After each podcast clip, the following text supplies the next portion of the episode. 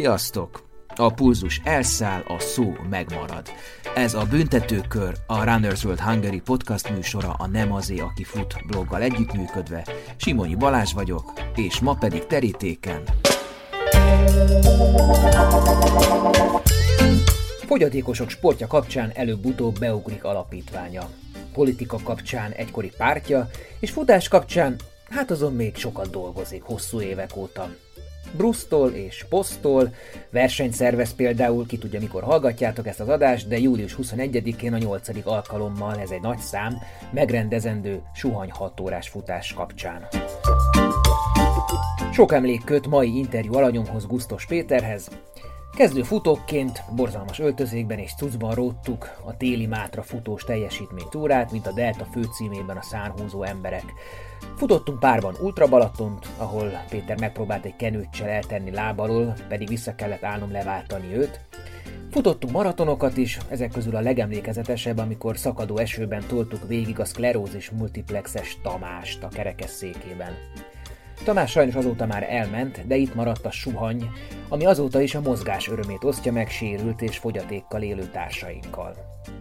Én is ott voltam az első suhany önkéntesek között, és akkor még csak a politikából ismertem. Ja meg, hogy a Kovács Patricia férje. Hát nyilván mindenkinek az ugrik be, hogy valaki furmányosan átmenti magát a civil világba a politikából, miután a pártja elsüllyedt. Azóta bizonyította, hogy ez nem valami álságos dolog volt, hanem politikán felüli, komoly és felelősségteljes dolog, egy jótékony non-profit vállalkozás, ami nem ment volna a támogatók és a kollégák nélkül. Akik közül persze Ilyen a dolog természete, sokan jöttek és mentek az elmúlt tíz évben, és akik hol magányos harcosnak, hol pedig csapattagnak írták le Pétert. Hol inspiráló, jó szándékú, közvetlen embernek, aki megtalálja a hangot sokakkal, hol hisztisnek, akinek van egy olyan stílusa, amit hát nem mindenki ért meg, és gyakran azokat bántja meg, akik vele és mellette vannak. Szereti a kihívásokat, és gyakran töri új ötleteken a fejét. Most például bővíti a suhany edzőtermit a Tátra utcában, amihez adományokkal, téglajegyekkel tudtok hozzájárulni augusztus végéig. A Szentendrei Szigeti napfelkeltés suhany hatórás verseny és vizslakutyák gazdája ő, aki elárulja majd a podcastban, hogy hogyan vált maratonistává elhízott, dohányos politikusból, és egyáltalán hihető-e az, ha egy politikus életmódot és foglalkozást vált. Elárulja, hogyan lett húsevőből vega, és aztán, mi meglepő, újra húsevő, hogyan fogyott le 10 kilót, és mozdult el a gyorsabban futott maratonok felé hosszú méla évek után. Elmondja, hogy mi lett a politikus generációjával, hogy milyen ma egy civil szervezetnek lobbizni, egyáltalán milyen egy civil szervezetet vezetni, milyen egy visszautasíthatatlan ajánlat, és hogy van-e értelme PC-nek politikailag korrektnek lenni, ha fogyatékosokról van szó. Egyáltalán mit kell mondani, mi a helyes, ha fogyatékosokról beszélünk. Aztán azt is elárulja még, hogy mi az a három dolog, amibe ne szóljanak bele az emberek, hogy szerinte mi a három legrondább magyar város, beszél arról, hogy lesz-e vajon a jövőben suhany franchise, hogy mi az a fitness fasizmus szerinte, és mik a számok a suhany mögött. Milyen hatással van a sport nem csak egy fogyatékkal élő gyerekre, hanem a szüleire is hogy van-e verseny, van-e konkurencia a fogyatékosokért dolgozó civil szervezetek között. Hogy milyen a jó és rossz adománygyűjtő futó, és hogy ki is az a vanabi ultrás. És hogy mit tehet a terefutásból kizárt fogyatékos, aki szeretne futni. Például elmehet minden szombaton reggel 10-re a világos kék suhanyosok Margit szigeti edzésére. Vagy, és itt a társadalmi célú reklám ismét, július 21-én kipróbálhatja magát a 6 órás verseny valamelyik időtávján. Szóval a büntetőkört ma Gusztos Péter futja. Hogy adtál le 10 kilót? A népegészségügynek ez egy komoly kérdés, hogy hogyan lehet súlyt veszteni. Gondolom az egy erőfeszítéssel, nem? Hát igen, alapvetően szerintem néhány nagyon egyszerű szabály. Én nagyon szeretek enni, és a, a, igen, igen, és, a fő, és, a, és nagyon szeretem a keltésztát is, meg a főtésztát is. Egyébként ez egy rossz... Kész kenyered van nálam? Nem, kösz. Én azt hiszem, hogy egy picit egy ilyen, hát ilyen bánatevőszerű voltam, vagy ilyen unalom, unalomevő voltam, tehát sokszor ettem. Boldogságkereső. Sokszor ettem este sokszor ettem este, sokat, pizzát, meg édességet, meg nem tudom, és két-három szabályt vezettem csak be, ez volt az egyik első, hogy ezt, ezt, ezt nem. Tehát elkezdtem egy olyat, hogy este hét után már nem nagyon eszem. Um, a, a, a, a kólafogyasztást redukáltam oda, hogy akkor iszom bármilyen cukrusödítőt, hogyha ez valamilyen módon a futás előtt, után valami ilyesmi van. Most van itt egy fanta az asztalon, és megyek utána futni, miután beszélgetünk. Tehát, hogyha nincsen, nincsen edzés körül a dolog, akkor úgy önmagában nem.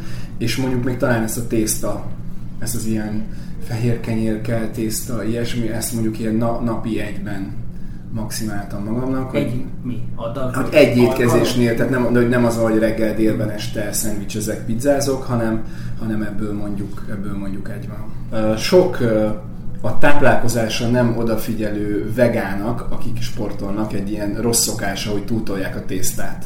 Szerintem én is onnan, on, onnan De vega vagy, ezt. nem vegán? Nem, én már nem vagyok vega sem. 13 évig voltam vega. Két évvel ezelőtt nyáron egyszer csak így visszajött a hús, és tök érdekes, hogy utána kezdtem el. Tehát egy évvel utána fogytam le. Tehát a vega súlyomhoz képest vagyok 10-12 kilóval könnyebb. És hogy jött vissza a hús? Szóval hát egy a... érzés, egy, egy környezet, társaság? Ott egyszerűen csak azt éreztem, hogy 13 év után, hogy ebből most így elég volt, és hogy így, hú, én alapvetően azért nem, nem ettem húst, mert nem nagyon kívántam, nem nagyon szerettem, és ott akkor egyszer csak jött egy ilyen, jött egy ilyen dolog, hogy azt, azt éreztem, hogy így nekem ez jól esik. Tehát nem az állatszereteted, állatvédelem, ne öljünk állatot elvek miatt. Volt, volt benne ilyen, volt benne ilyen, de, de alapvetően előtte sem voltam nagyon nagy húsos, mint hogy most sem eszem túl sok húst, csak nincsen egy ilyen tiltó szabály. Ha etikai alapon közelíteném meg a kérdést, ebbe nagyon nehéz belegondolni, ha etikai alapon gondolja végig az ember, akkor igazából vegánnak kéne lenni, mert a, tejipar az legalább annyira szemét módon bánik az állatokkal, hanem még, még szemetebb módon, mint a húsipar de azt valahogy, valahogy sosem tudtam elképzelni, hogy az menne. Tehát azért, hogy túl sok minden hiányozna.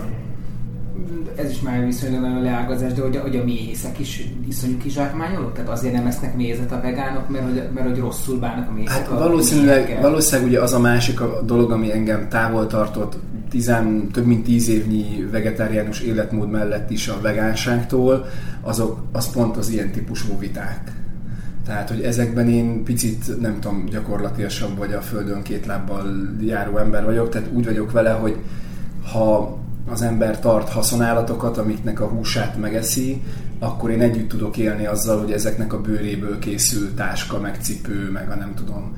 Amit mondjuk mindig utáltam, azok a mondjuk a luxus prémek, meg ezek a bundák, ahol tulajdonképpen csak arról van szó, hogy azért leölnek 200 kölyök csincsillát, hogy valakinek legyen egy luxus Pedig meg is kéne enni, nem? Meg is kéne enni, igen.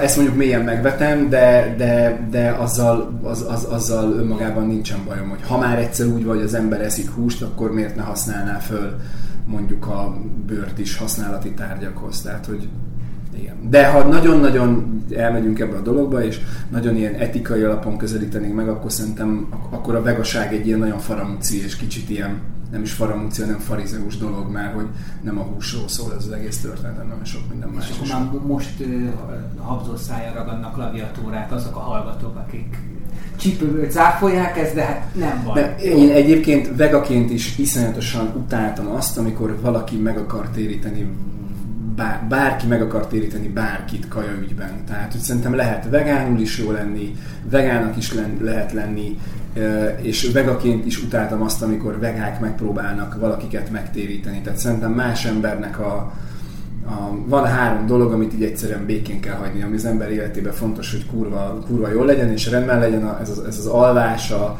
szexualitás, meg az evés. És ezek olyan dolgok, hogy, hogy, hogy békén kívülről hogy, ne szóljanak hogy ebben, ne, hogy ebben ne szóljanak bele. Tehát nekem, hogy valaki alszik, az egy szent dolog, véletlenül nem akarom fölkelteni. Szerintem egyikünknek sincsen köze ahhoz, hogy a másik mit eszik, meg, meg milyen szexuális életet él. Tehát, hogy ezek mm. ilyen szent háromság.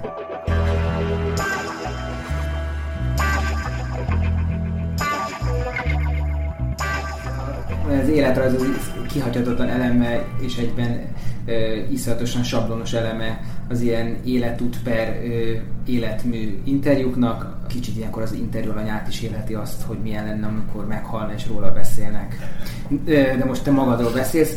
Onnan származom, melyik régióból, ha jól tudom, Salgótarján és uh-huh. környéke? Én Pászton születtem, három éves koromtól Salgótarjánban éltünk, és a... Salgótarján szép szülötte még egy híres futó, ugye? a Mecser, nagyszerű, nagyszerű Mecser Lajos, aki valami 35 éven keresztül tartotta az 5000-es magyar csúcsot. Meg róla vannak ezek a sztorik, nem? Hogy katona, katonaságból elfutott egy szába a kancsba, nem tudom én, bük, Lajos, Lajos, Lajos, Lajos bácsi valahol Eger mellett élt valami faluban, és uh, Miskolcon volt talán katona, és akkor a pénteki vasárnapi eltáv visszamenés, az téven is az volt, hogy a bükkön keresztül így hazafutott. 70-80 kilométert, igen. Hát ő azért szerintem vastagon 200 km fölötti heteket futhatott valószínűleg, tehát ez a klasszik, klasszik edz, edzés munka volt, de hát... Láttad mostanában? Nem, nagyon régen nem voltam Salgótarjánban, és nem, régóta nem láttam. De a meccsen már nem fut. Volt, volt vatacukros, meg volt kisgazda jelölt, ugye? A, a gyerekkoromban, gyerekkoromban Meccser Lajos volt a, a ladájával a azt hiszem, hogy ladája volt, ha jól emlékszem, a, a Vata cukorárus alakótelepen. Tehát ő nem gazdagodott meg a futásból. Ő nem. nem. Ő nem. Az egy nagy kérdés. Olyan sokan lennének, akik igen. Az egy, az egy nagy kérdés mindig az én fejemben, hogy, hogy ha ő egy pár évtizeddel, ilyen adottságokkal valaki pár évtizeddel később, később születik, akkor mire vihette volna. Csak az érdekesség kedvéért mondom, hogy ugye ő ugye alapvetően 1500, de főleg 5000 meg 10000, ezek voltak a számai, és van egy könyv, annak megnéztem a függelékében, van egy ilyen eredménylista, 1971, de három vagy négy maratont futott. Ebből... Hajrá három legszebb pillanata, vagy valami ilyesmi? Uh, igen, illetve van, a, van, egy, van egy másik könyve is, ez a, a hosszú távfutó sosem adja föl, de lehet, hogy a címére rosszul emlékszem, de mindegy is. A, az, a, a, annak a függelékében benne van az eredménylistája, és kíváncsiságból megnéztem, hogy maratonokat futott-e háromszor vagy négyszer állították ki maratonra, abból talán egyet föladott, van egy ilyen 2.24 körüli ideje, de 1971-ben vagy 72-ben Karl-Marx-stadtban uh-huh. egy 2.17-es maratont futott. Uh-huh. Ami azért érdekes, mert hogy az egyel ezelőtti olimpiára még kvalifikálta volna magát ezzel az idővel. Ő, ő akkor volt, amikor a, a milyen Feri bácsi, mondjad? A... Rózsavölgyék? Ne, de hogy is, nem a Szekeres. Uh-huh. Ő ez a, ez, ez igen, a 70-es igen. évek? Igen, igen, igen. igen. 217. Hát az, az Rama is tudna Kett, menni, Azt hiszem, hogy ugye az 5000-es csúcsot a Csillag Balázs 2004-ben vagy hogyan vette vissza. Aki, a, aki egyébként a tolnai futóverseny szervező mm. Cézárok egyike Márkus öcsi mellett. É, ha jól emlékszem, az 2004 volt, amikor, és, és ez egy 30, azt tudom, hogy a Krisztusi kort megérte, tehát ilyen 34 vagy 35 évig volt az az 5000-es csúcs. Az egyik leghosszabb ideig fennálló magyar atlétikai most csúcs pont, volt. Most a Szűcs Csabának egy ilyen, ilyen a csúcsa. Igen. Az, mi? Az 92 óta? Az is lassan már Krisztusi korba ér. Na, de hát a csúcsok meg, meg és akkor vissza Igen, a gyerekkorba. és nekem ott, ott, indul el, ott indult el a futás. Volt egy általános iskolai osztálytársam, a Szőlős Bandi, akivel 9 évesen kitaláltuk, hogy esténként körbefutjuk a lakótelepet, ő tájfutóskodott, én is lementem a tájfutó edzésekre, de ott nem voltam igazán sikeres, mert a térképpel el, eléggé, eléggé hülye voltam. Viszonylag jól ment a futás, meg szerettem is nagyon erdőben futni, de de, de, de miközben a bandi az minden versenyen dobogós volt, én általában az utolsó helyeken végeztem, úgyhogy meg utána bejött a kézilabda, úgyhogy az úgy valahogy elmaradt, de ez a futásnak a szeretete mindig, mindig megmaradt, és mondjuk ha valaki volt már egy karancsmedves teljesítmény túrán, akkor azt tudja, hogy, hogy Salgótarján nem egyedül, de mondjuk, de, de mondjuk benne van abban a top 3-ban Magyarországon, amit ugye úgy lehetne leírni, hogy a legrondább városok vagy legrondább épített környezetű települések a legszebb természeti környezetben, tehát ez a kontraszt az elképesztő. Milyen, milyen városokra gondolsz? Hát biztos nem akarok senkit megsérteni, de mondjuk Almás ez a... füzítő, vagy mi? Hát nem tudom, Tatabánya is festő, festői, festői szépségű. jó, mondjuk Pécsnek ugye van egy történelmi belvárosa, de ugye Salgótarján az tényleg egy ilyen, egy ilyen az 50-es éveknek a nehézipar őrülete mm. által felpumpált ilyen korábban egy utcás falu volt, és aztán a szocialista ipar felpumpálta ilyen lakótelepekkel, meg gyárakkal. Magában az épített környezetben túl sok szépség nincsen, miközben a kö, körülötte a Pécskő, a Salgó, Somoskő, a Karancs, az egy, az egy gyönyörű vidék.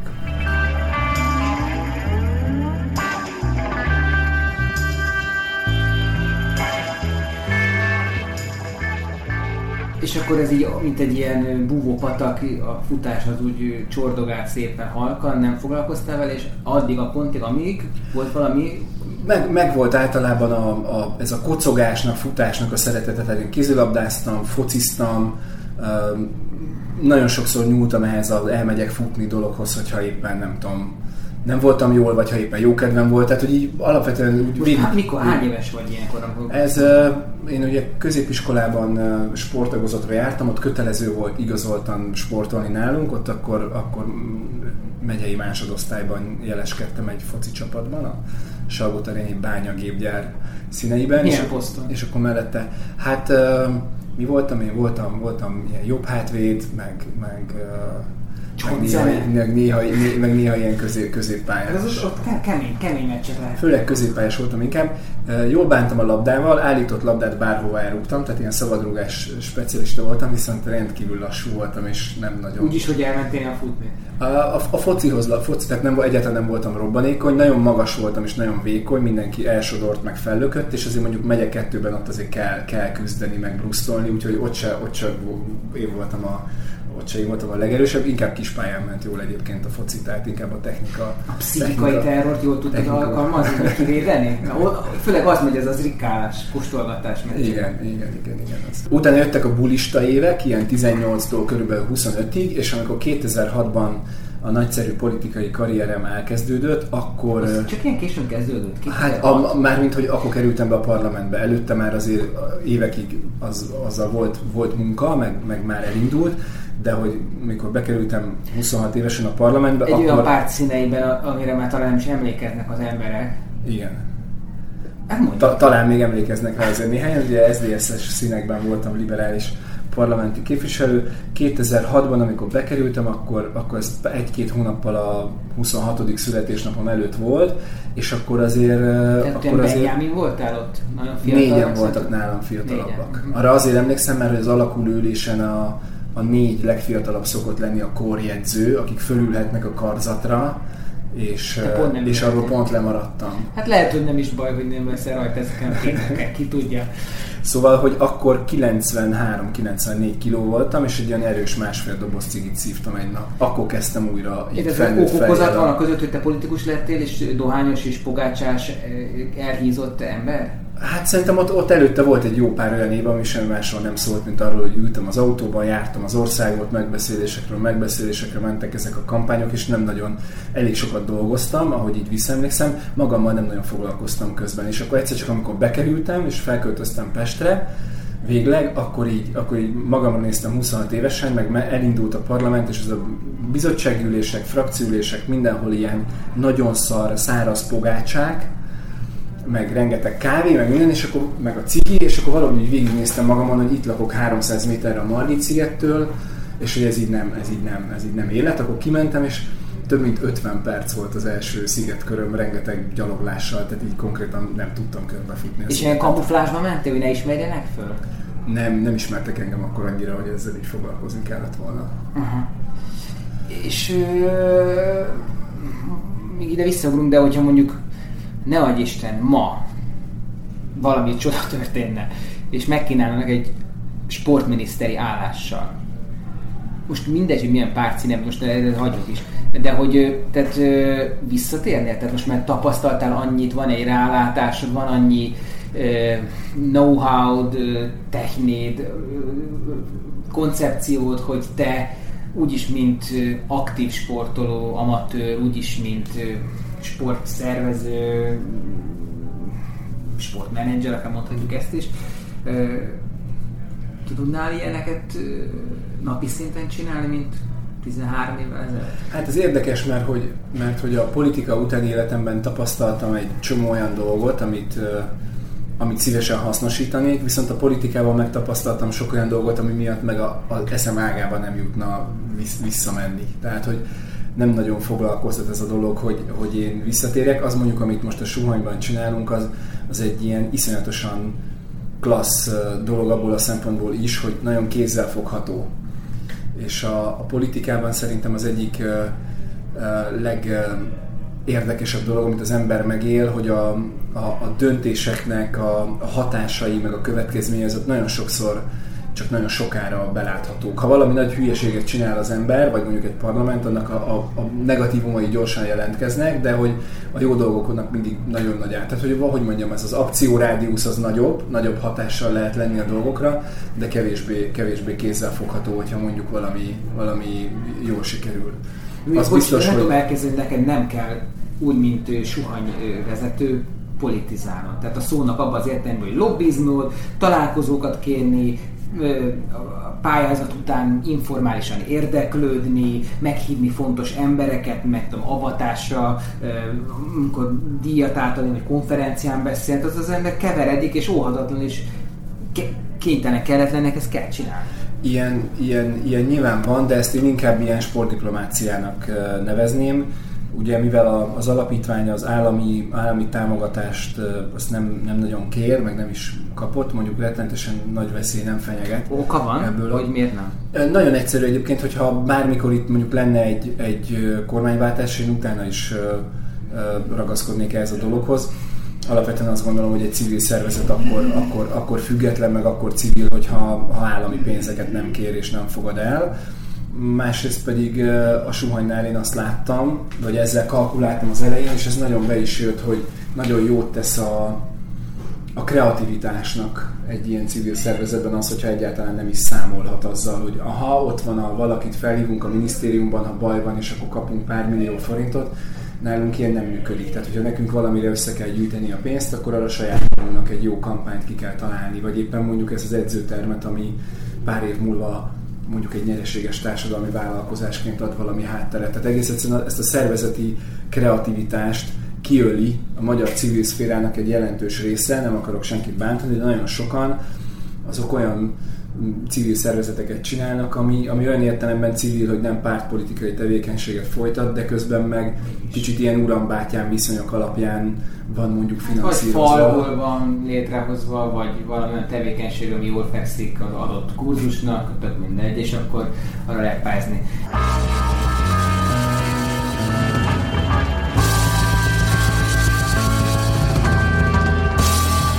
Engem ez mindig is érdekelt, és akár most a ö, alapításról beszélünk 2010-ről, vagy akár most majdnem 10 évvel később, hogy ti, mint suhany, szentelnek vagytok, tehát ö, nem ildomos nektek nemet mondani, mert akkor nem vagyunk ö, haladó szellemek, megsértjük a fogyatékkal élőket, nem vagyunk jó fejek, nem állunk oda az ügy mellé, gondolnál mondjuk egy nagyobb vállalat, vagy akár a politika, vagy pedig ti, mint civil szervezet, most már ennek annyira negatív konnotációi vannak, hogy, hogy párja életmódot folytattok. Tehát, hogy, hogy hol, hol, hol, helyezünk el a horizonton titeket? Hát van egyrészt maga az ügy, ami, amit szerintem a, azért a legtöbben úgy tekintenek, hogy egy ilyen pártpolitikai szimpátiáktól függetlenül szimpatizálnak ezzel az ügyjel. Illetve, Ilyen visszautasítatlan ajánlatként uh, kezelik? Ez, ez, azért, ez azért nincsen, és erről majd mindjárt mondanék egy, egy, egy érdekességet, amit a, talán ilyen, én saját magamban ilyen bátortábor effektusnak nevezek, de hogy alapvetően az van, hogy, hogy olyannal nagyon kevéssel találkoztam 9 év alatt, hogy mondjuk azért utasítottak volna el minket bárhol, mert mondjuk az én politikai előéletem miatt lett volna valamilyen ilyen ellenszáv. Tehát ugye az első években, négy-öt évig én nagyon csöndben is voltam a politika után, és nem nagyon, nem is én jelentem meg az alapítványnak a képviseletében, és azért most arra meg szerintem, hogy mindenki elhiszi, hogy ez nem, egy, nem arról szólt, hogy egy bukott politikus el akarta egy-két évig foglalni magát, vagy, vagy, vagy, vagy PR akció, azért most hát már Igen, azért volt egy időszak, amikor az ember azt gondolta, hogy, hogy ilyen smukkandoros izével, hogy, hogy ő át, átevezett a nyugdíjasok oldalára, és ott ebből próbál. Hát szerintem azért ez a kilenc év, ez, ez most már eléggé meggyőző volt sok mindenkinek. Egyébként a szimpátia szerintem megvan, tehát Most nincsen napi szintű élő kapcsolatunk semmilyen politikai erővel, vagy éppen politikusokkal. Nekem nyilván van, van egy személyes kapcsolatrendszer, hogy futóversenyen összefutunk emberekkel, és azt, amit mi, azt, amit mi csinálunk, azt mondjuk személyesen ugyanolyan szimpátiával követi egy Gyurcsány Ferenc, mint egy Szijjártó Péter, a Varga Mihály, amikor még itt a suhany indulása környékén párszor összefutottunk futóversenyeken, akkor rendszeresen jött oda a sátorhoz, érdeklődött, adakodott. Tehát, hogy nincsen egy ilyen, nincsen egy ilyen nem tudom milyen ellenszem. Ezt magánember csinálta, vagy ott jött nem tudom, nem, nem, nem, nem, ezek ilyen ma, ma, ma, magán, magánemberi dolgok, tehát szerintem nagyon nehéz utálni azt, amit mi csinálunk, ezt mondanám.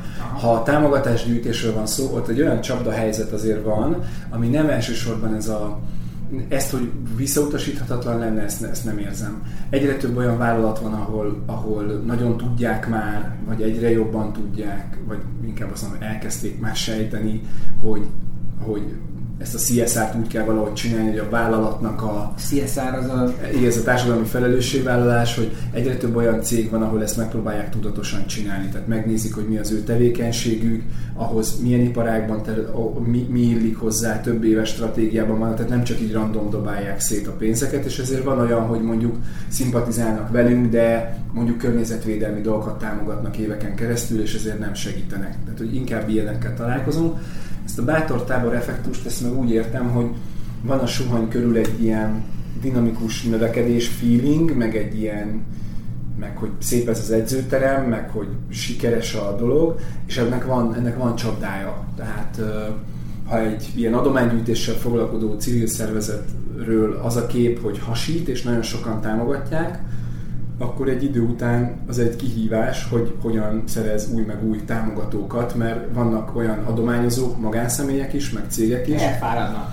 Akik elfáradnak, van egy típusa az adományozóknak, akik inkább oda szeretnek adni, ahol azt gondolják, hogy nagyon nagy baj van, és hogyha azt gondolják, hogy jól megy egy szervezetnek, akkor már nem segítenek, miközben ha jól megy egy szervezetnek, akkor egyre több feladata van, és egyre több forrásra van szüksége. Szóval hát ez egy most panaszkodok idézőjelben, ez egy, nyilván egy kommunikációs kihívás, de ez sokkal jobb, mint hogyha, mint hogyha nem így lenne.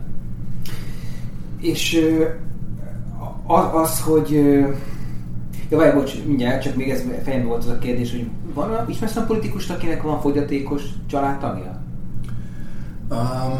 Nem kell nevet mondani, csak hogy, hogy van-e olyan, hogy érzékenyíteni erre a témára egy személyes példán keresztül valakit, valakiket, akár egy pártot, én hallok meg tudok róla, hogy vannak, vannak nyilván családi érintettségek, egyébként nagyon sok családban van, tehát nyilván a politikusok között is sok van.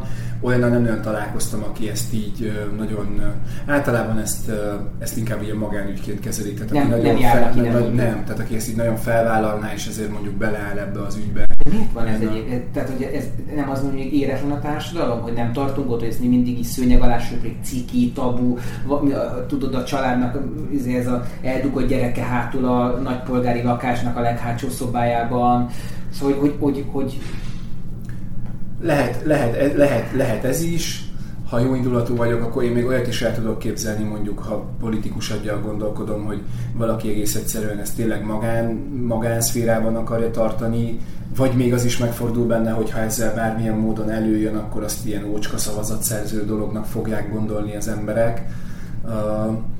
A hétköznapi ember szintjén meg azt látom, hogy, hogy elképesztő kihívásokat jelent mondjuk érintett szülőnek lenni. Tehát minden, minden sokkal nehezebb elmenni egy játszótérre, találni egy iskolát, élni egy hétköznapi életet, akár a gyerekkel együtt, akár a gyerektől független dolgokat. Tehát egyértelműen egy nagyon durván nehezített pálya hogyha van egy sérült gyerek a családban, minden, az időbeosztás, az anyagiak, a, a szórakozás, a családi programok, minden sokkal, de sokkal nehezebb. Egyébként a suhanynak szerintem az egyik legklasszabb jellemzője az az, hogy, hogy nálunk nagyon sok olyan történet van, hogy, hogy valami fajta közös programot nálunk találnak meg ezek a családok. Tehát, hogy mondjuk az, az, az én kedvenc történeteim azok azok, amikor egyébként nem sportoló szülők a gyerekükkel együtt a, a suhanyban kezdenek el együtt sportolni, és amikor mondjuk valaki kihozza a kislányát egy edzésre, és azt mondja, hogy hallott rólatok a gyerek, szeretne veletek futni, de én biztos nem fogok,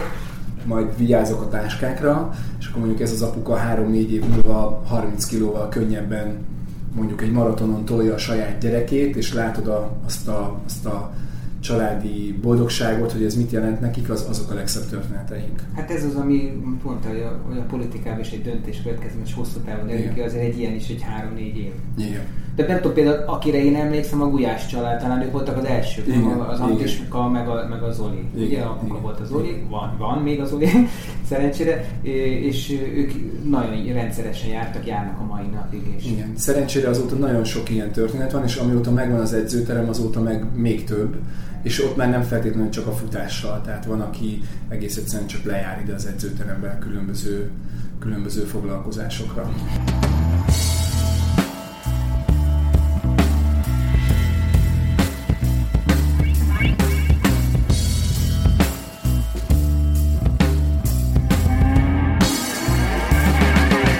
Ez az egész téma, mondtad, hogy nagyon nehéz ízlésesen kezelni, meg propagálni, meg adománygyűjteni, és a másik oldalon meg rohadt nehezek a mindennapok nyilván, akinek a családtagja, vagy ő maga fogyatékkal él.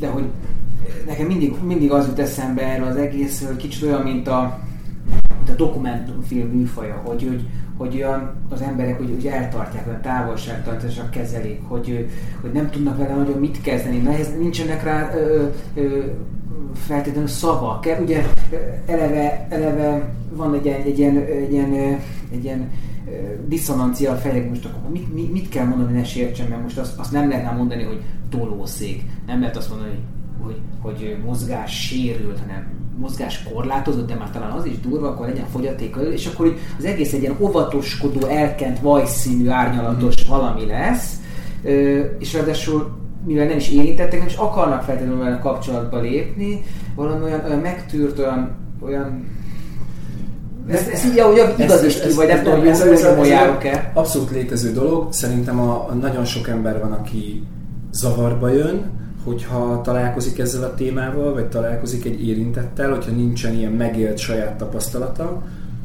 A, a jó lelkű emberek, meg érzékeny emberek közülük azok utána külön zavarba jönnek attól, hogy zavarba jöttek, tehát érzik, hogy nem kellene zavarba jönniük, és ettől még, inkább. Mi a helyes formája, hogy, kell megfogalmazni? Fogyatékos, fogyatékkal élő? Mi a én PC, nem, vagy mi a nem PC, de normális? Én, én, én nem venném magamnak a bátorságot, hogy ezt, ezt megmondjam másoknak. A, ami a tapasztalatom, hogy a tolókocsi, tolószék kifejezést, azt mondjuk az aktív kerekesszékesek, ugye saját magukat hajtják, ők, ők ezt érthető okból nem szeretik de egyébként azt gondolom, hogy, hogy a legegyszerűbb mindig az, hogyha vala, vala, valakivel az ember beszél, és valami kérdése van, akkor megkérdezi, hogy a másikat mi zavarja, vagy mi nem elfogadható. Ugye kaptunk ilyen akadémiai típusú kritikákat, hogy mi miért mondjuk azt, hogy fogyatékkal élők, miért nem fogyatékossággal élőket mondunk, mert hogy ez lenne a leg, legpíszibb, és ugye a fogyaték az eredetileg egy ilyen hadászati eredetű kifejezés, de a nyelv az meg egyszerűsít, rövidít, Hát nagyon nehéz ez. Azt, hogy most, bocs, de azt, hogy, azt, hogy, azt, hogy, azt, hogy, azt, hogy, nem tudom, tehát, hogy buzizni is lehet így is, meg úgy is. Tehát, hogy azt is lehet úgy mondani, hogy abban nem tudom, szeretet, meg kedvesség van. Én hallottam kerekesszékeseket egymást nyomizni, rokizni, a legváltozatosabb dolgokat mondják, és a legtöbben egyébként úgy vannak vele, hogy azt mondod, hogy fogyatékossággal élő, és akkor azt mondja, hogy én nem, fogyatékos, nem fogyatékossággal élek, hanem nem tudom, a csajommal, vagy a, tehát hogy így a, a legtöbb érintettnek szerintem ez jóval kevésbé fontos kérdés, mint azt mi gondoljuk. Ami, ami egyértelműen negatív és dehonestáló és barátságtalan hangon van mondva, azt nem szeretik szerintem. Az, amit itt a teremben látunk, az meg, az meg valami egészen elképesztő. Itt ugye körülbelül 22-23 százalék a vendégek egynegyede, egyötöde, az fogyatékkal élő.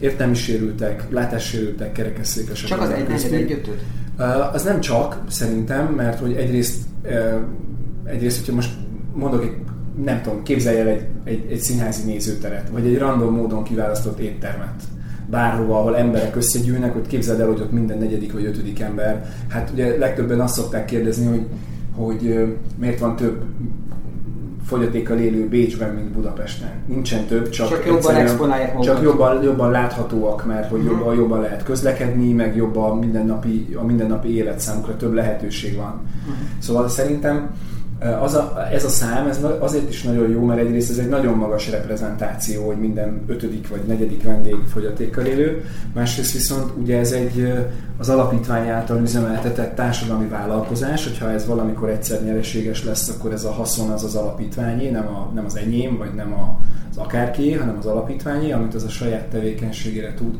fordítani és ahhoz, hogy ez a terem önfenntartó vagy nyereséges legyen, ahhoz kellenek az épp vendégek, mert ők ugye piaci áron jönnek be ide edzeni, míg a fogyatékkal élőknek nagyon nagy kedvezményeket adunk. Tehát szerintem ez, ha az elején valamit mondhattunk volna, hogy mit kérnénk, akkor én ezt mondtam volna körülbelül, hogy ez a háromnegyed, egynegyed, ez lenne a, ez lenne az írás. És van még egy fontos dolog, ami miatt iszonyatosan jó ez a szám szerintem, az a, az a cél, ami egy ilyen Hát ami a lényeg lenne, hogy ez az integráció, hogy itt emberek összekeverednek egymással, hogy bemész egy 12 fős köredzésre, és van bent két látássérült.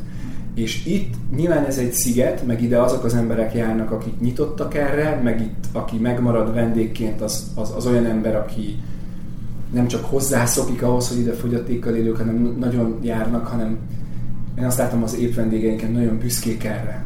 Tehát most, amikor mondjuk elindítottunk egy tényleg egy kampányt, mert lesz egy átépítés, most be fogunk zárni egy olyan jó hónapra, körülbelül itt júliusban. Akkor merre fogtok bővülni? A recepció lesz kisebb, kiköltöztettünk irodákat, és ott egyben nyitunk ilyen tereket. És ott, ott Tehát nem vettetek még megint pluszban nem, valami területet? Nincsen, nincs, nincsen sajnos, de hát hogyha mondjuk azt nézed, 500 négyzetméter a hely, ebből edzőtér az körülbelül olyan, nem tudom mennyi lehet, 250, és ezt meg tudjuk növelni 50-nel, az arányaiban nem, nem rossz, de egyébként világítás technikát, meg légtechnikát is kell korszerűsíteni, meg fejleszteni. Már ennyi idő után? Hát ez egy, amikor mi kivettük ezt a helyet, akkor ez egy bankfiók volt, ami már 5 éve nem üzemelt, és a mindent, amit itt, itt van, technikát, azt ilyen 15 évvel ezelőtt telepítette ide egy bank és Tőlük bérlitek egyébként? Nem, mi ezt az önkormányzattól bérjük, 13. kerületi önkormányzattól. És ők bérjük. extra, extra kedvezménnyel adják, vagy piaci ára? Annak idején nem, nem kelt el többször ez a hely, tehát ki volt írva többször ilyen licitre, és nem volt rá érdeklődő, ezért az önkormányzatnak volt arra jogi lehetősége, hogy, hogy a, a piaci árnál egy picit kedvezőbb feltételekkel adja, de ezt nem úgy kell elképzelni, hogy tehát azt mondanám, hogy jóval drágában béreljük, mint ahogy a várban hozzá lehet jutni dolgokhoz. És tehát akkor egy, ennek, ennek, ennek, tehát, hogy ennek az 504 négyzetméteres helynek 590 ezer forint a bérleti díja egy hónapban, plusz még a társasháznak fizetünk egy ilyen 40-50 ezer forintot egy pincéért, ahol a gépészet van lent. Tehát uh-huh. ezért egy ilyen 600 Őket cseppet se zavarta, hogy ide, nem tudom én, nyomik jönnek, meg ilyesmi? Nem, és most arra egy három év után a házból elég sokan járnak le rendszeresen edzeni. Tehát Jó. így a, nagyon sok vendégünk van a környező utcákból. Szóval azt akartam elmondani igazából, hogy, hogy amikor elindítunk mondjuk egy ilyen téglajegy kampányt, hogy megpróbálunk összegyűjteni pár millió forintot, és kiküldjük a vendégeinknek a levelet, akkor így fantasztikus érzés látni a, az adománygyűjtő oldalon a neveket, hogy azok az emberek, akik ide járnak edzeni, azok, azok, azok mennyire, mennyire szívesen segítenek ebben a dologban. Tehát, hogy kicsit ez egy ilyen közösségi edz, edzőterem is. Uh-huh. És szerintem sok olyan vendégünk van, ez egy nagyon érdekes dolog lehet szerintem, téged is talán meglep, vagy érdekelhet, hogy nagyon sok olyan vendégünk van, aki, én erre eredetileg nem gondoltam, az épek között, sok olyan vendégünk van, aki egy hagyományos, átlagos gymbe nem tenné be a lábát. Mert Tehát ott aki... ezek a kigyúrt hi, terminátor hímek eluralják a mert van, egy ilyen, mert van egy ilyen fitness fasizmus, hogy hogyan kell kinézned, mennyire kell barnának lenni, meg kigyúrtnak, meg így, meg úgy, meg nem tudom. És nekünk meg nagyon sok olyan vendégünk van, aki egy picit ducibb, vagy tornából mindig felmentett volt, vagy éppen egy picit idősebb, és az a dolog, hogy fogyatékkal élők sportolnak itt bent felszabadultan, az rájuk is ilyen hatással van. Mm, hát ez abszolút igen, az elfogadás. És ezért érzelmileg is nagyon, nagyon kötődnek, és itt ezt a fajta zavart, ezt egyáltalán nem lehet érezni. Tehát, hogy ha meg kellene mondanom egy rövid mondatban, ami nekem mindig kihívás, hogy mondjuk mi a, mi a legnagyobb eredménye az első három évnek, akkor az az, hogy az, amire létrehoztuk ezt a termet, az meglepő módon teljesen ilyen hétköznapivá vált. Tehát azok az emberek, akik ide járnak, azoknak ez nem egy izé, hogy itt fogyaték, nem egy, nem egy faxni. Ez, ez egy, a legtermészetesebb dolog nekik, hogy itt egymás mellett edzenek emberek.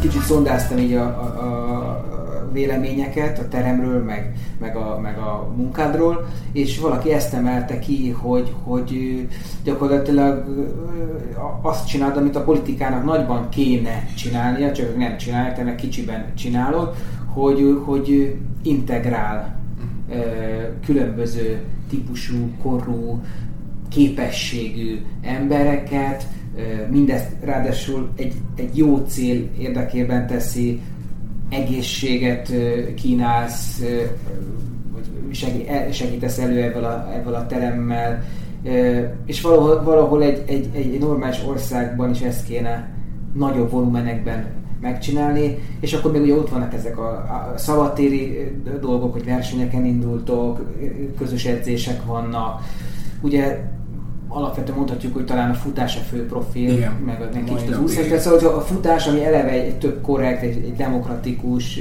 nagyon tiszta dolog, hogy ezen keresztül elfogadná a másikat. Szóval ez, ez, ez, ez egy nagyon szép és nem csak elméletben létező dolog, aminek mintha nem lennének nagyon követői, mármint ezen a sportszinten. Tehát oké, okay, van a láss, akik ugye a, a vakokat és gyengéllátókat karolják föl, de hogy, hogy valahogyan mi nincs, mi nincs Suhany franchise, mi nincs Pécsen egy terem, vagy Miskolcon. Hát az lehet egy, lehet egy, lehet egy következő lépés. Ilyen vidéki közösségek már elkezdtek, elkezdtek az elmúlt években formálódni, tehát önkénteseink, meg érintett családok, azok már vannak több helyük az országban, akikkel egyelőre inkább ilyen nagyobb fővárosi versenyeken szoktunk találkozni, de ha, ha van mondjuk így a harmadik öt éves terv, tehát ugye jövőre leszünk tíz évesek, és hogyha a harmadik öt éves ciklusra gondolok, akkor ott egyértelműen szeretnénk ilyen vidéki sejteket létrehozni, szervezeteket, ami nem feltétlenül azt jelenti majd, hogy egyből edzőtermet kezdünk el építeni, nem is biztos, hogy ez működőképes. Lehet, hogy sokkal működőképesebb egy vidéki nagyvárosban egy már működő edzőteremmel elindítani egy olyan programot, hogy legyen egy suhany sarok, ahol mi viszünk néhány speciális gépet, felkészítjük az ő edzőiket, és van valamilyen ilyen kooperáció, mert azért nagyon költséges nyilván működtetni egy edzőtermet, de hogy az, amivel a fővárosban elindultunk, hogy, hogy közösséget építünk, hogy minden szombaton találkozunk, elmegyünk együtt futni, versenyekre járunk együtt, és ehhez néhány szabadtéri eszközt biztosítunk, futó, kocsika, tandemkerékpárokat, ezzel biztos, hogy el akarunk indulni a következő években. Uh-huh. Már vidéken, Győrben, Pécset, máshol is szerveződnek már erre, erre, erre, erre erők, és ez azért jó, mert hogy az elején ehhez nem kell igazából rettenetesen nagy költség, kell néhány tucat ember, aki lelkes, valamelyiknek legyen egy garázsa, ahol ezt a néhány eszközt lehet tárolni. Ezek az eszközök nyilván nem olcsók, de de néhányat már tudunk azt hiszem biztosítani, hogyha ilyen van, és aztán először nyilván mindenhol fel kell épülni ennek a, a közösségnek, meg a, meg a szokásoknak, tehát hogy a, ugye itt Pesten a suhanyosok tudják, hogy szombaton 10-kor találkozunk a Margit szigeten a hajós előtt, karácsonykor, január 3-án, nyáron a 40 fokban mindig. Hm. És már említetted a melegeket, hogy a, a, a fogyatékkal élők, vagy fogyatékosok, vagy tök mindegy, mindenki érti, hogy nem udvaratlanságból mondom itt, ők a többi hátrányos helyzetűnek minősített csoporthoz képest hol állnak mondjuk a társadalmi elutasítottság vagy elfogadottság? Én azt hiszem, hogy ez, egy, ez, egy, ez, ez az ügy, ez, ez nagyobb, jó, onnan on, úgy fogalmaznám meg, hogy tulajdon, szóba került a politika, hogy tulajdonképpen amit én itt csinálok, az bizonyos értelemben folytatása annak, amit a politikában csináltam, mert hogy ott is nagyon foglalkoztattak alapvetően emberi jogi kérdések. És bizonyos értelemben ez is egy emberi jogi kérdés, egy hátrányos helyzetű, kirekesztett, sokszor a társadalom perifériáján létező csoportnak próbálunk hozzáférést biztosítani valamilyen olyan dologhoz, amihez ugye egyébként joguk van, de lehetőségük nem nagyon, hogy sportoljanak.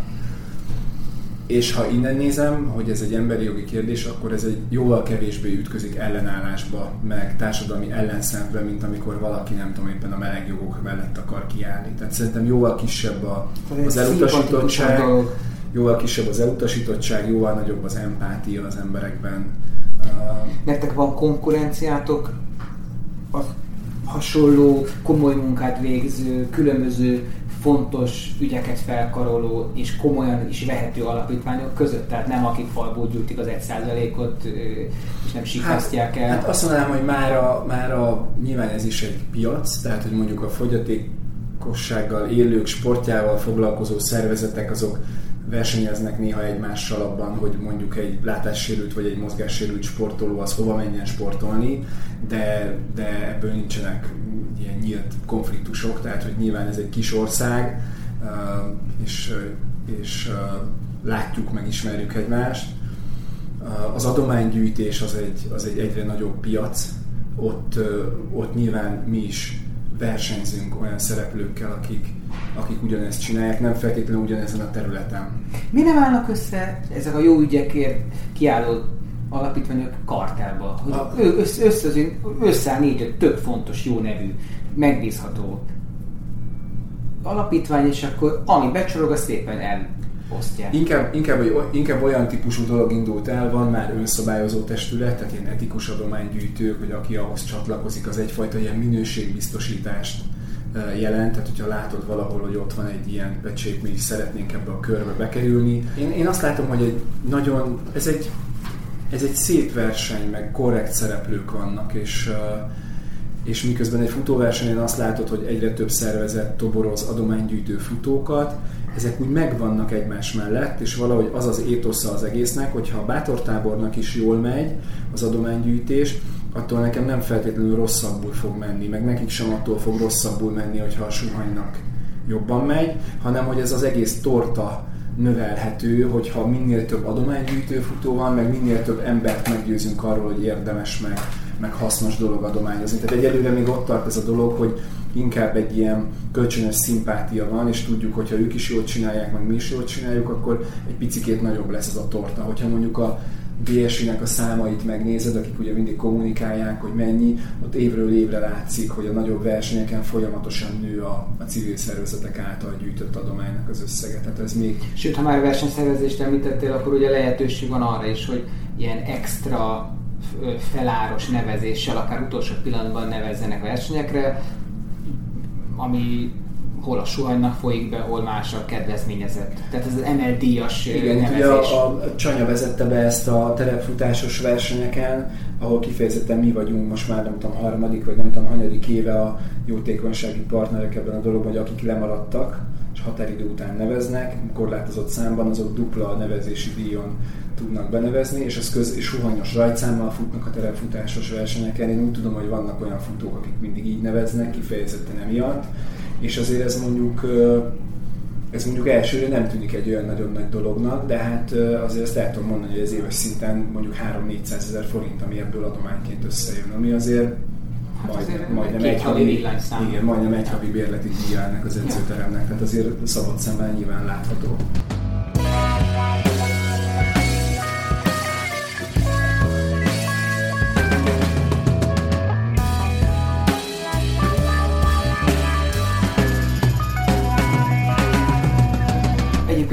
Adománygyűjtős futósdi, ez mennyiben hősképző dolog, mennyiben kirakat? Tehát nagyon sokan csinálják már, és számomra lassan már eldönthetetlen, hogy róluk szól-e, vagy a szervezetről. Hát nézd, beszéljünk őszintén, az emberek alapvetően szeret, az emberek alapvetően szeretik szeretik, hogyha azt gondolják róluk, hogy ők valami jót tesznek.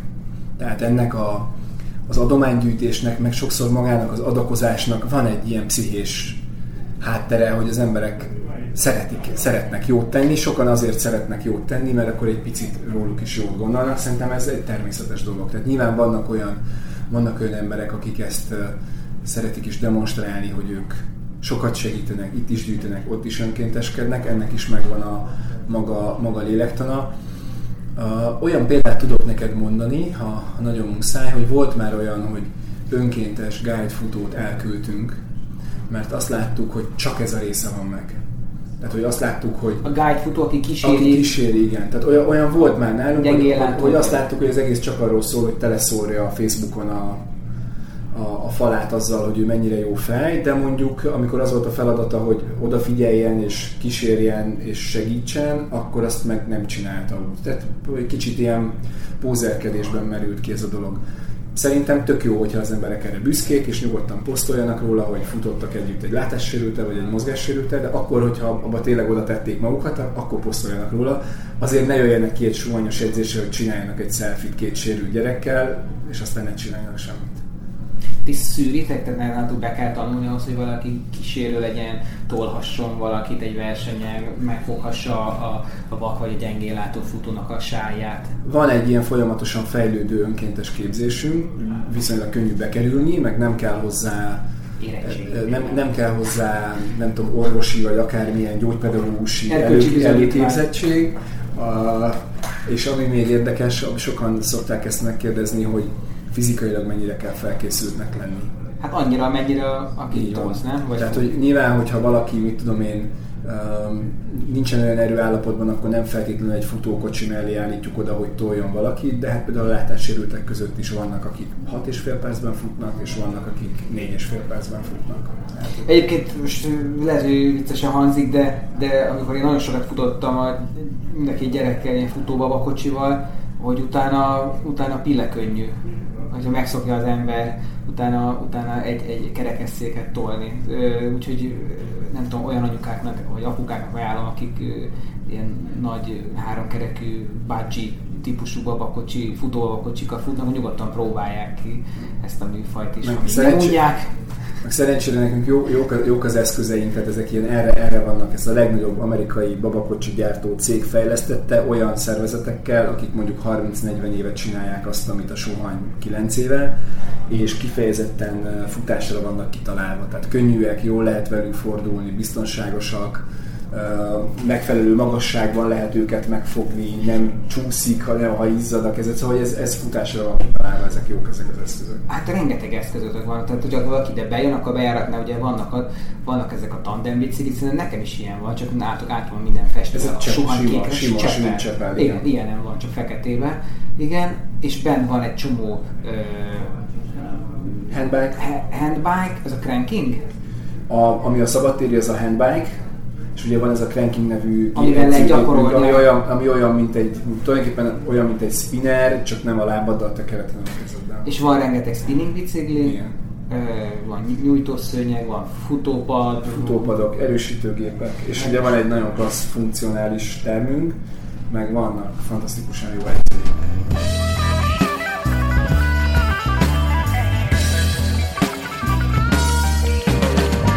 mindig fölmerül veled kapcsolatban, ugye, hogy ugye, hogy, hogy a rossz nyelve, hogy átnavigálták ide, és a politikából, és de, de hogy te, te ebből élsz? Igen. Te, te alapítványi tag vagy, tag ez, vagy, ez, vagy az alapítvány fizet téged, mint vezér, ez, ez, ez, ez, a, ez a munkám, egy hétfős csapat csinálja jelen pillanatban az alapítványnak a, a mindennapjait, hét, hét munkatárs, most nem az edzőterem, hanem az alapítványnak az életét, közülük hárman vagyunk, akik tulajdonképpen uh, full-time ezzel foglalkozunk, és vannak négyen, akik részmunkaidőben. Tehát van egy ilyen hétfős csapat, akiben ketten-hárman a kommunikációval, adománygyűjtéssel, stratégiával foglalkozunk, van egy pénzügyesünk, van egy önkéntes koordinátorunk, van egy szervezőnk, van egy műszaki, logisztikai ember, aki az edzőteremnek a dolgait viszi, és itt az edzőteremben dolgoznak a recepción hárman, meg van tíz edzőnk, akik közül van olyan, aki egy-két edzést tart egy héten, és van olyan, aki itt éli a fél életét, és, és ez a fő megélhetési formája, formája, forrása és az edzőink közül négyen megváltozott munkaképességűek, két látássérült és két kerekesszékes sportoló. Kutyabarát az egész. Kutyabarát, illetve ha, ha már a kollégákról beszélünk, akkor az, az, az irodai csapatban ebből, ebből a hét főből gyors felszámolással azt tudom mondani, hogy hárman hárman is érintett szülők. Magyarán, hogy a családjukban... Értelmi sérült autista gyerekük van, igen. Ez nagyon furcsa, hogy én azt gondolnám, ha valaki óvónő, akkor az gyermektelen nyilván ez nem így van, tehát mondjuk én őriztem fagyipultot a, a, a várban gyerekkoromban nyaranta, és hát rohadtul nem akartam fagyit enni már a harmadik nap, tehát hogy miért jön dolgozni hozzátok, vagy önkéntesked olyan, aki ugyanez vár otthon? Uh-huh. Hát, hogy önkénteskedni azért jön, mert közösséget talál, meg nagyon fontos neki, hogy hogy sorstársakat talál. Tehát ugye beszéltünk erről, hogy az érintett szülőnek lenni nagyon nehéz. Szerintem az egyik nehézség, a nehézségek egyike az, hogy, hogy ne, egyszer nehéz feldolgozni ezt a dolgot, és ezért, hogyha vannak emberek, akikkel hasonlóak a problémáid, akkor könnyebben meg tudsz nyílni, és könnyebben meg tudod beszélni. De ez egy gyászmunka folyamatosan? Vagy inkább csak... Nem, de azért szerintem ilyen terápiás feladat van vele. Uh-huh. Tehát, hogy azért ez, ez, ez egy nagyon, nagyon, nagyon, nagyon más élet. Valami fajta, valami fajta uh, gyász biztos, hogy van ezzel is, de ezzel is meg kell tanulni együtt élni, hogy, a, hogy, az, ember, hogy az embernek sérült gyereke van. A, a másik pedig, hogy miért jönnek hozzánk dolgozni, mondjuk azt konkrétan tudom, hogy, hogy van két olyan részmunkaidős kolléganőnk, akik, akik érintett anyukák, akiknek például nagyon nehéz lenne egyébként elhelyezkedni. Tehát az, hogy van egy rugalmas munkavégzés, van egy alapítvány, eleve nem dolgozhatnak négy óránál többet, mert hogy ugye ilyen állami szabályozás miatt a gyerekek után kapnak mindenféle juttatásokat, és ugye az a szabály, hogy négy óránál Ezt többet. Ezt most szeretnének elvenni? Uh, szerintem ez nem az. Tehát, hogy, hogy, hogy négy óránál többet nem is dolgozhatnak, másrészt meg nagyon, nagyon nehéz azt hiszem olyan munkahelyet találni, ami mondjuk tolerál, tolerálja azt, hogy neked lehet, hogy bármikor föl kell állni és el kell rohanni az iskolába a középsúlyos értelmi sérült gyerekért, mert azzal valami van tehát elhelyezkedni sem könnyű. Meg a fő szempont, hogy akik nálunk ebben az irodai csapatban dolgoznak, a két utoljára csatlakozott ember leszámítva mindenki előtte évekig önkéntes volt. Tehát hogy ilyen magából építkezik, építkezik a szervezet, és az első kollégáink, aki az önkénteseket koordinálja, a Salamon Szandi, ő volt az első irodai munkatárs az alapítványban, 2013-ban, ő is önkéntesként kezdte. Tehát ebben van egy, van egy érzelmi, érzelmi dolog is nyilván. Aha. És te egyébként mennyire vagy a suhanynak a Mark Zuckerbergje? Tehát, hogy a részvényesek nem tudnak leváltani, ahogy a Zuckerberg, sem úgy értem, hogy az alap, hogyha mondjuk nem tudom én, alkoholis, alkoholista kezdenél lenni, vagy megbízhatott lenni, vagy akármi, akkor téged el tudnának távolítani, és tudna menni a suhány nélkül, vagy hozzád van láncolva, és nélküled nincs? Hát, uh, Szóval az alapítványi kuratóriumból most éppen kiszállni készülök, azt éppen újra szervezzük, új emberekkel, tehát nem, nem, nem, nem vagyok, nem, nem, nem vagyok, vagy nem leszek leválthatatlan. Egyébként pedig próbáljuk az elmúlt években úgy fejleszteni a dolgokat. Azért ez egy ilyen, kicsit egy ilyen családi vállalkozásra emlékeztető szervezet volt évekig a Suhany, ahol én is mindent csináltam, pakoltam a dobozokat, minden munkafolyamatban hát, részt vettem. Volt, hát tényleg, hát a, a, ugye a Patricia Igen. volt az arca is, meg aktív közreműködője, Kovács Patricia színésznő. Én emlékszem még, emlékszem még arra, amikor még nem volt meg az edzőterem, és az első teremkerékpárokat megvettük, és még akkor a Patriciával együtt éltünk, és akkor nem volt még raktára az alapítványnak, és időnként elhangzott ez a kérdés, hogy, hogy meddig lesznek még a nappalinkban ezek a szobabiciklik, meg a, meg a, meg a kerekesszékek. Volt egy ilyen romantikus időszak, amikor még a suhanypólók is nálunk laktak a szekrény tetején, meg minden... Hát ő is hazahozta a szövegkönyveket, nem? Persze, persze. Én is kerülgettem a szövegkönyveket, meg ő meg 15 teremkerékpárt a, a szoba közepén.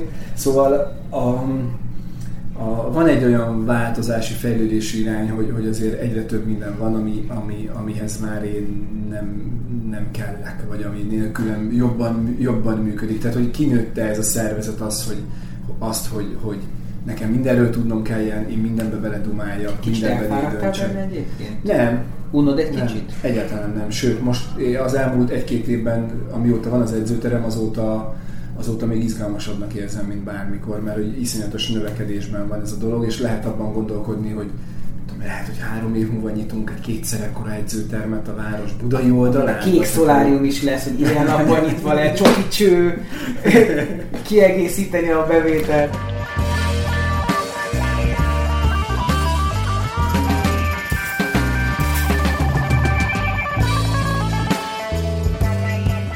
Beszéltél a kollégákról, nagyon sokan úgy jellemeztek téged, hogy, hogy hogy te nagyon inspiratív, nagyon kreatív ember vagy, aki dobálja az ötleteket, de hogy a megvalósítás már azért nem az erősséged. Vagy szeretsz kimaradni, szereted nem betartani a határidőket, pontatlan vagy, vagy, vagy elcsúszó, vagy néha. Tehát kicsit olyan, mint amikor van ugye a, a, a tűzhely, és akkor ott van a, a gázrózsa, és akkor van a szikra, ami talán te vagy, és van a gáz, ami meg ugye fűti ezt az egészet. Na, erre varjál gombot. Most hány embert fogsz kirúgni emiatt? Hány emberre szakítod meg a barátságot? Nem, most azon gondolkodtam, hogy erre mennyire hosszan válaszoljak. Eltöltöttem 12 évet. Politikus válasz. El, el, eltöltöttem, nagyon őszintén szeretnék rá válaszolni. El, eltöltöttem 12 évet a politikában, ebből 8 évig parlamenti képviselő voltam. 35 évesen egy kormánypárt frakcióvezető helyetteseként szálltam ki, és aztán elkezdtem csinálni a sumonyt, és egy, egy-két év alatt rájöttem, hogy nulla vezetői tapasztalatom van. Tehát, hogy, hogy, hogy egy-két emberrel voltam kapcsolatban, és a politikában azt tanultam meg, hogy meglévő apparátusokat hogyan lehet használni, meg mozgatni, meg nem tudom, de hogy felépíteni valamit, meg vezetni egy embert, kettőt, hármat, huszat, motiválni őket, átadni feladatokat, számon kérni feladatokat, hogy ez egy tök más műfaj. És mivel a politikába egy ilyen self-made emberként kerültem, a sumanyt is úgy próbáltam csinálni az elején, hogy mindent én csinálok. Én mi mindenről, én mind, mind, minden, minden, minden. Ebből voltak, akik el is véreztek ezen az elején. Ez egy fejlődési út volt és mostanra mondjuk azt tudom, hogy nekem nem az a dolgom, hogy mindent én csináljak jól, hanem az a dolgom, hogy olyan embereket találjak a különböző részfeladatokra, akik azt sokkal jobban csinálják, mint hogyha nekem kellene csinálnom. Tehát, hogy Na jó, ez világos, de mondjuk ez, ez a vezetőnek az egyik erényű megtalál megfelelő embereket, de mi, mi, mi az, ami még tudok konkrét, tudok, tudok konkrét, magamról is nagyon sokat tanultam, tehát hogy vannak dolgok, amiket el kell engedni. Tehát, hogy ha Excel táblákról van szó, akkor én az az ember vagyok, aki értő módon ezeket elolvassa, de nekem se türelmem, se kezem nincsen ahhoz, hogy, hogy, hogy, hogy én ezeket összerakjam. Tehát valóban nem vagyok a, nem vagyok a, az, az, a számokkal jóba vagyok, kicsit ilyen numero, numerofil is vagyok, uh, vannak autisztikus vonásaim, nagyon szeretem a számokat, ez az egyik, meg meg is jegyzem őket általában, de hogy azt mondanám, hogy a, a mindennapos rutinok, az ilyen ismétlődő feladatoknak az embere, a, az nem én vagyok. Tehát, hogyha a futásban fontos a monotónia tűrés. Ott, ott, ott, ott megvan, de mondjuk itt ebben a munkában szerintem engem sokkal jobban vonza a, a stratégia, ahol leszünk három év múlva. Uh-huh. És amikor ötletekről beszélünk a magam védelmére, azt azért el kell mondanom, hogy ez nem úgy néz ki, mint egy ilyen tűzi játék, hogy én bejövök és van minden nap 16 ötletem, amiből 17 megvalósíthatatlan, hanem, hanem azt hiszem, hogy vannak olyan ötleteim, mint mondjuk ez az edzőterem, vagy maga az alapítvány, és aztán tudok motiválni embereket.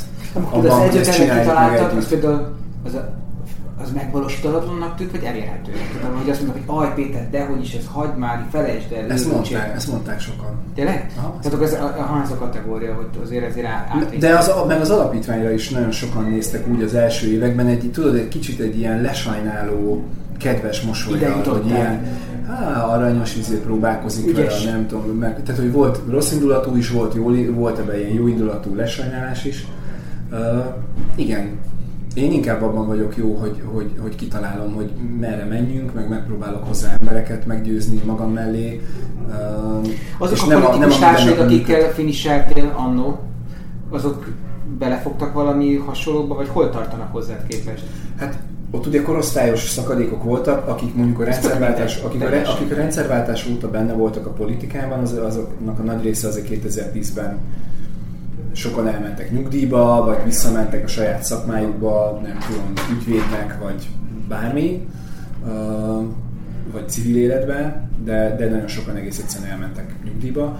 A, Tehát azt, a, amit, amiről a politika szól, az emberek életével való foglalkozás és a jobbátevés és a szervezés és vizionálás és megvalósítás, azt nem művelték tovább.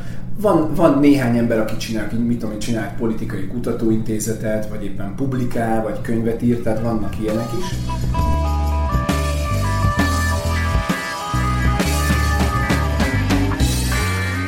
Az, hogy ezt említetted, hogy el kell engedni dolgokat azért ezt nagyon sokszor megtapasztaltad a futásban. egyik ismerősöd azt állítja, hogy nála többször még ember nem adott fel versenyeket. Egyet értesz vele, vagy nem? Nem. Ez rosszul esik, hogy ezt mondta? Igen, nem, rosszul, nem, nem, azt nem rosszul esik, igazságtalannak tartom, mert hogy kurva sok versenyen indultam. Tehát abszolút értékben lehet, hogy sok versenyt adtam föl, de most, hogy nagyon össze akarom számolni, ez mennyi lehet? 5 vagy 6? Tehát, hogy olyan rengeteget nem. Uh, Tényleg ilyen kevés? Én, bocsáss meg, de én is sokkal többre emlékszem. Hát csak UB-ból hányan indultál? UB-t egyet adtam föl, egy, egy egyéni Egy, egyszer egy, indultál? UTH-t adtam föl kétszer, a, a, a nagy távon, uh, és uh, Tudod, mivel keverem? Megvan, mivel avval keverem, hogy, hogy nagyon sokáig, évekig küzdöttél ezzel a négy órás maratoni küszöbbel és hogy, és mindig négy órákat futotta, és már ilyen kedvetlenül, már ilyen mindig az volt az Azt, hogy az éjszaka közepén is meg tudtam csinálni. Igen, de hogy, de hogy, hogy, hogy valahogy akkor nekem, nekem az agyamba egyébként lehet hogy, lehet, hogy nem is feladás, hanem ez a igen, ez a, ez a, ez a minek megyek, ha úgyis tudom. Szerintem van olyan helyzet, amikor okosabb kiszállni. Én ebből nem csináltam soha ilyen nem tudom mit. És szerintem nagyon sokan vannak még így, hogy hogy megálltak valahol fel. Nekem is volt egy ilyen időszakom, két, három, három, harminc körül futottam, semmi. Tehát, hogy, és nem tudtam elhinni, meg nem tettem bele gyorsaságot, meg edzésmunkát, de hogy lehet erről, hogy lehet erről a, a pontról elmozdulni, amellett, hogy mondjuk talán érdemes is leadni pár kilót? Igen, a súly az nagyon sokat számít, meg mellette nekem bejött tényleg ez a hogy ez úgy elkezdett foglalkoztatni, hogy rövidebbeket futok, intenzívőket futok, rá, ráéreztem ennek az egésznek a, a, az örömére, meg észrevettem azt, hogy, hogy ebben tudok fejlődni. A, a másik része az, az érdekesebb szerintem, hogy az a fajta ilyen kompetitív része a futásnak, amit te nagyon jól ismersz, meg ami benned a legelejétől ott volt, az bennem az elmúlt egy évben horgat föl, így, így mondanám. Tehát, hogy így, hogy így nagyon sokáig voltam ebben a, 3.40 és 4 óra között bármikor tudok futni egy maratont, és akkor ezeket gyűjtögetem, és ezekből futok sokat, de hogy ez a fajta ilyen idővel, másokkal, magammal uh, igazán versenyezni, és, és, a, és a limiteket ilyen irányba átolni, az, az mondjuk tavaly ősszel indult. És ez tök érdekes, hogy sok-sok lassú futástól nem éltem azt meg, hogy én ettől fejlődnék, nem értem meg azt, hogy na most ettől én majd, nem tudom, ultra irányba óriási teljesítményekre leszek képes.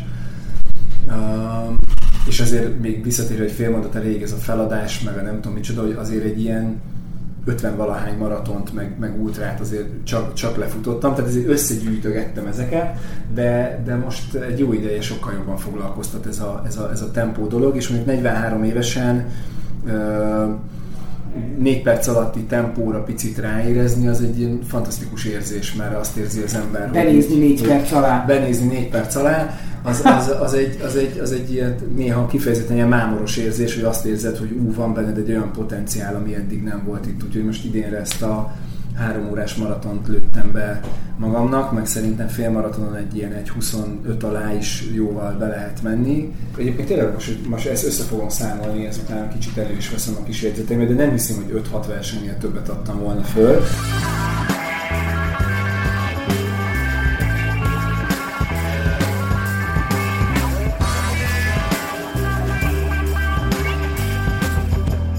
Sokat posztolsz a futásaidról. Instagramon, Facebookon, vagy az talán ugyanaz, tök mindegy, nem értek hozzá, de hogy látom mindig a képeket, hogy, hogy mi van e mögött?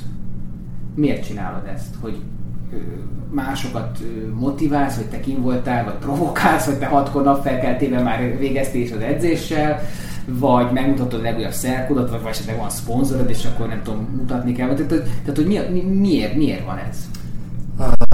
Célom vele az, hogy motiváljak másokat. Engem is motivál, hogyha ezt csinálom, tehát nyilván egy olyan egyéniség vagyok, akinek, akinek fontosak ezek a visszajelzések.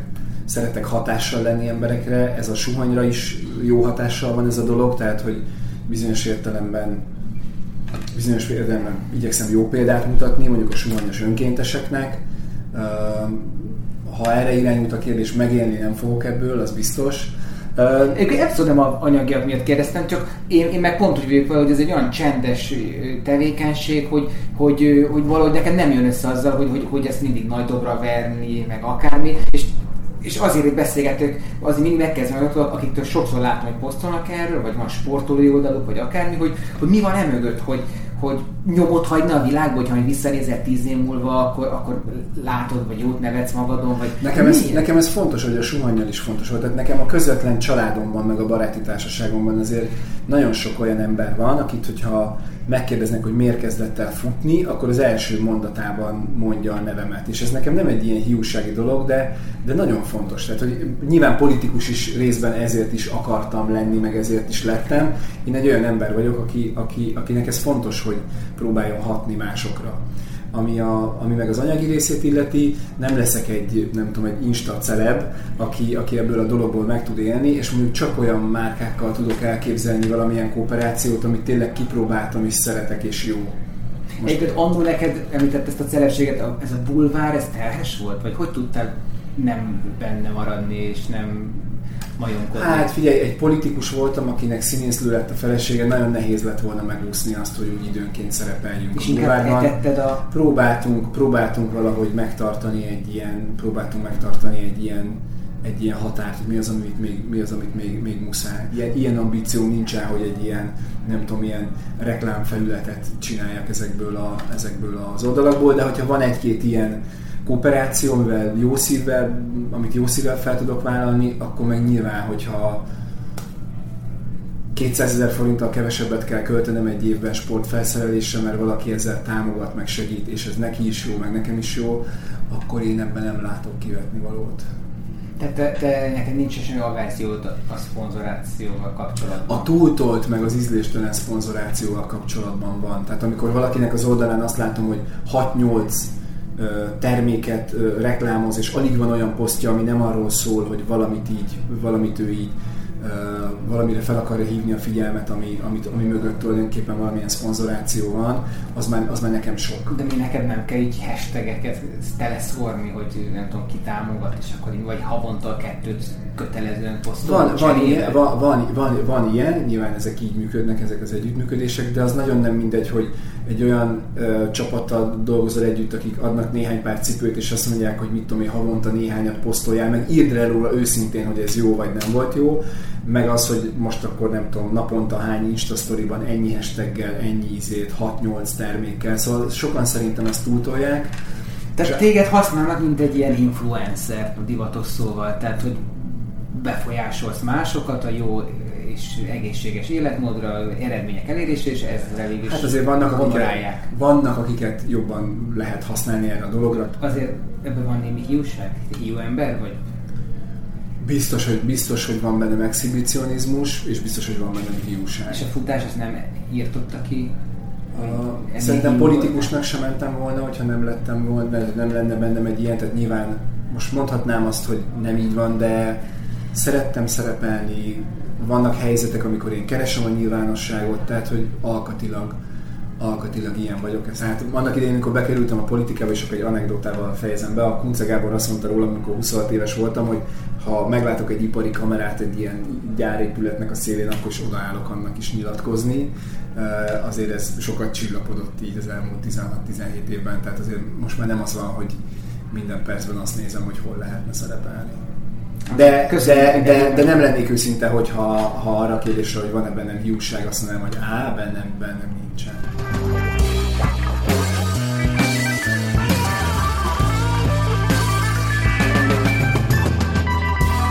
De akkor, akkor az ultrafutáshoz való viszonyod az, azért az mégiscsak valamilyen formában ambivalens mert te nagyon sok, te, te, te elkezdtél írni annak idején egy, egy blogot, hogy utan Spártába, hogy volt egy célod, hogy elmész Spartatlont futni, akkor nem mentél, abban maradt, nem tudom, tehát hogy, hogy mi, az, mi az szerinted, amivel te küzdködsz ezeknél a nagy távoknál? Én egy van, vannabi ultrafutó voltam, tehát az egésznek a heroizmusa, meg ez a határoknak a feszegetése iszonyatosan mozgatott, és ehhez képest nagyon keveset futottam.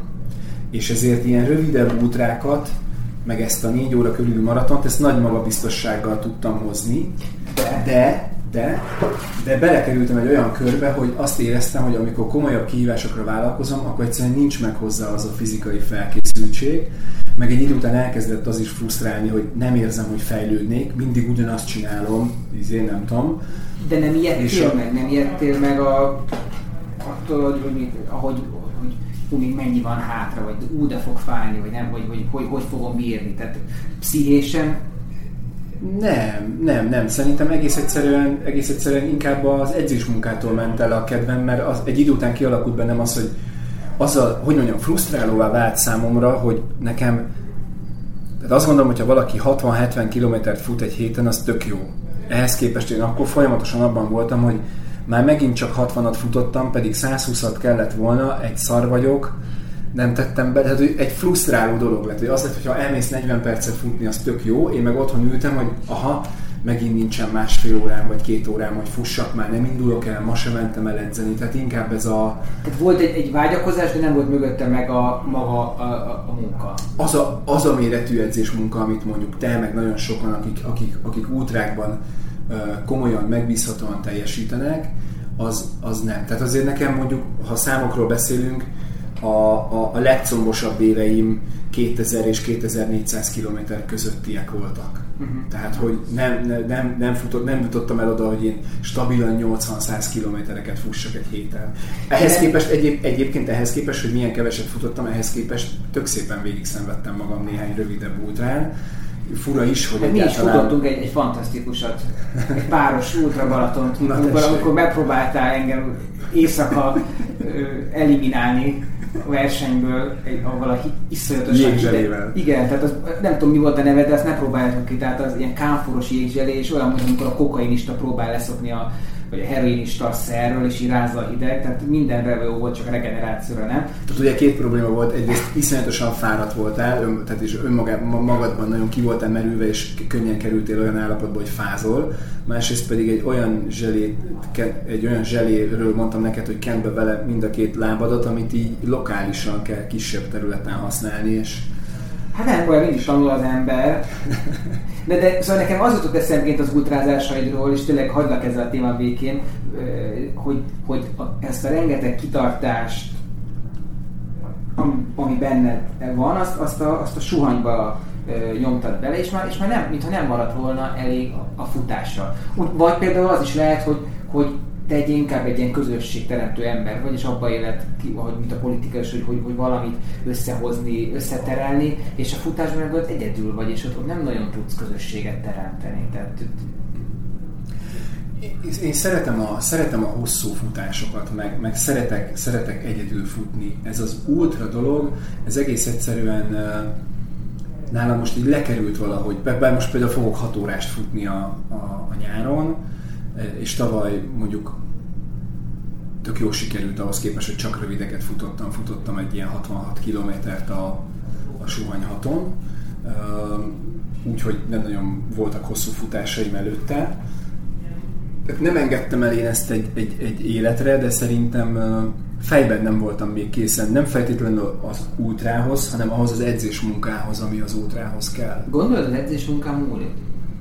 Hát szerintem heti 3-4 futásból, 30-50 km közötti hetekből nagyon nehéz 200 kilométeres versenyeket teljesíteni. Lehet, de hát azért itt azért, azért én úgy tapasztaltam, hogy a fej az nagyon, nagyon sokat számít, talán többet számít, mint aki szaráci magával is kiszokott esni.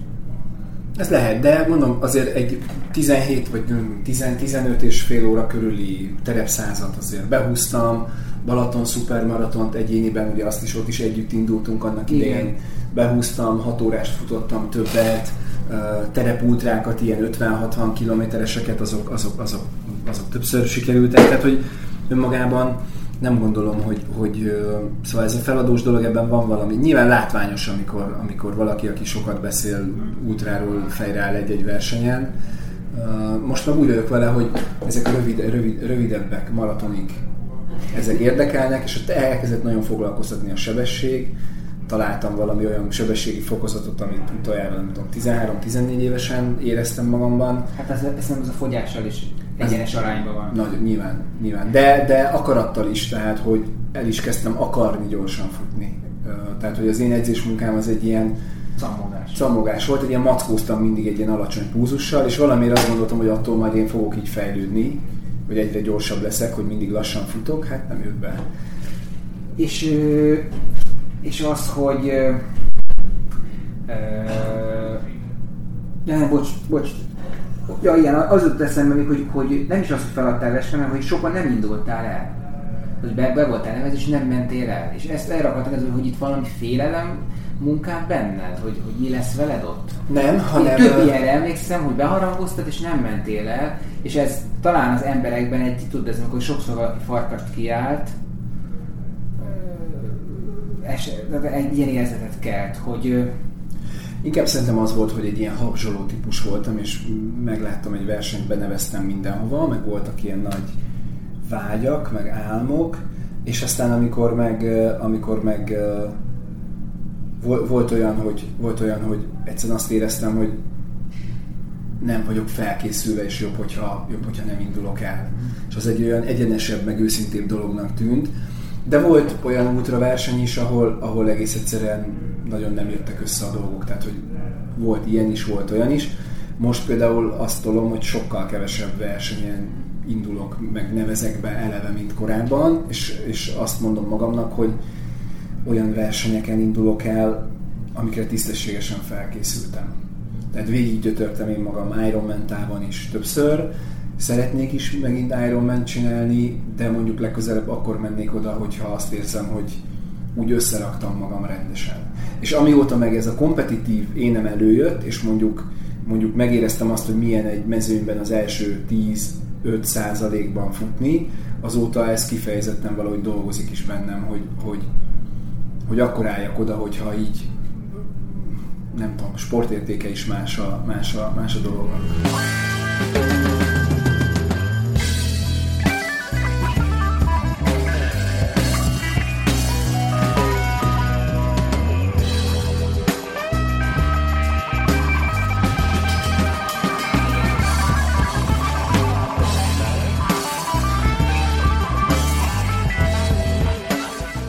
amikor a másik oldalon állsz, hát amikor versenyt szervezel, ugye említettük, hogy, hogy, hogy nagyon sok ötleted, vagy és ötleted van, és szereted a kihívásokat.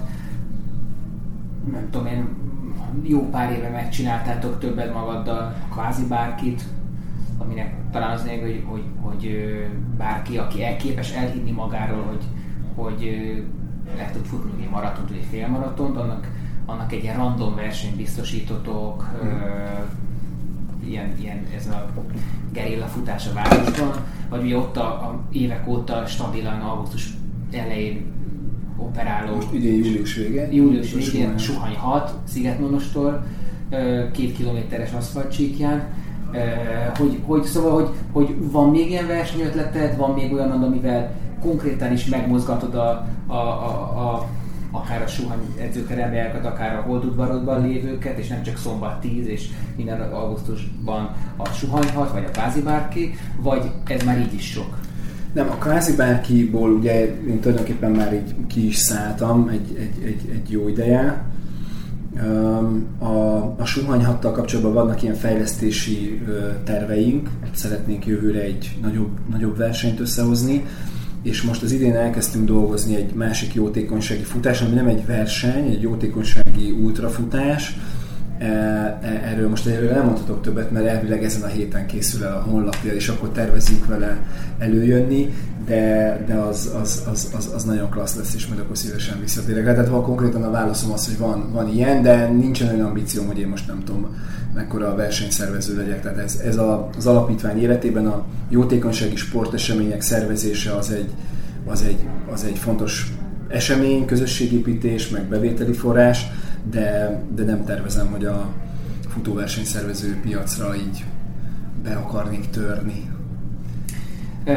Viszont akkor miért bejátszunk a Pink Floyd-től a Another Brick in the Vault és lezárjuk a műsort, akkor még utána fölhívjuk a figyelmet arra, hogy és ez egy ilyen társadalmi érzékenyítés is egyben, hogy lehet támogatni a suhanyt most téglajegyekkel, a terembővítés kapcsán, ugye aki támogat bizonyos összegbe, annak neve fölkerül a falra, vagy téglára konkrétan? Uh, igen, ezt mindjárt elmondom. Önmagában egyébként fura ez a dolog, hogy egy ilyen hosszú beszélgetés végén, aki eddig engem végighallgatott, annak én kellene, hogy fizessek 10 forintot, de hogy itt ugye fordítva zajlik a történet, tehát ahhoz keresünk támogatókat, hogy nem nekem, hanem az alapítványnak küldjenek 10 forintot, amivel tulajdonképpen egy jel, jelképes téglajegyet vásárolnak, egy ilyen közösségi finanszírozásból valósítjuk meg ezt a bővítést, korszerűsítést, és egyrészt fognak majd kapni egy kis szimbolikus faldarabot, azok akik, azok, akik ebben részt vesznek, másrészt pedig tíz évig kint lesz a nevük a falon.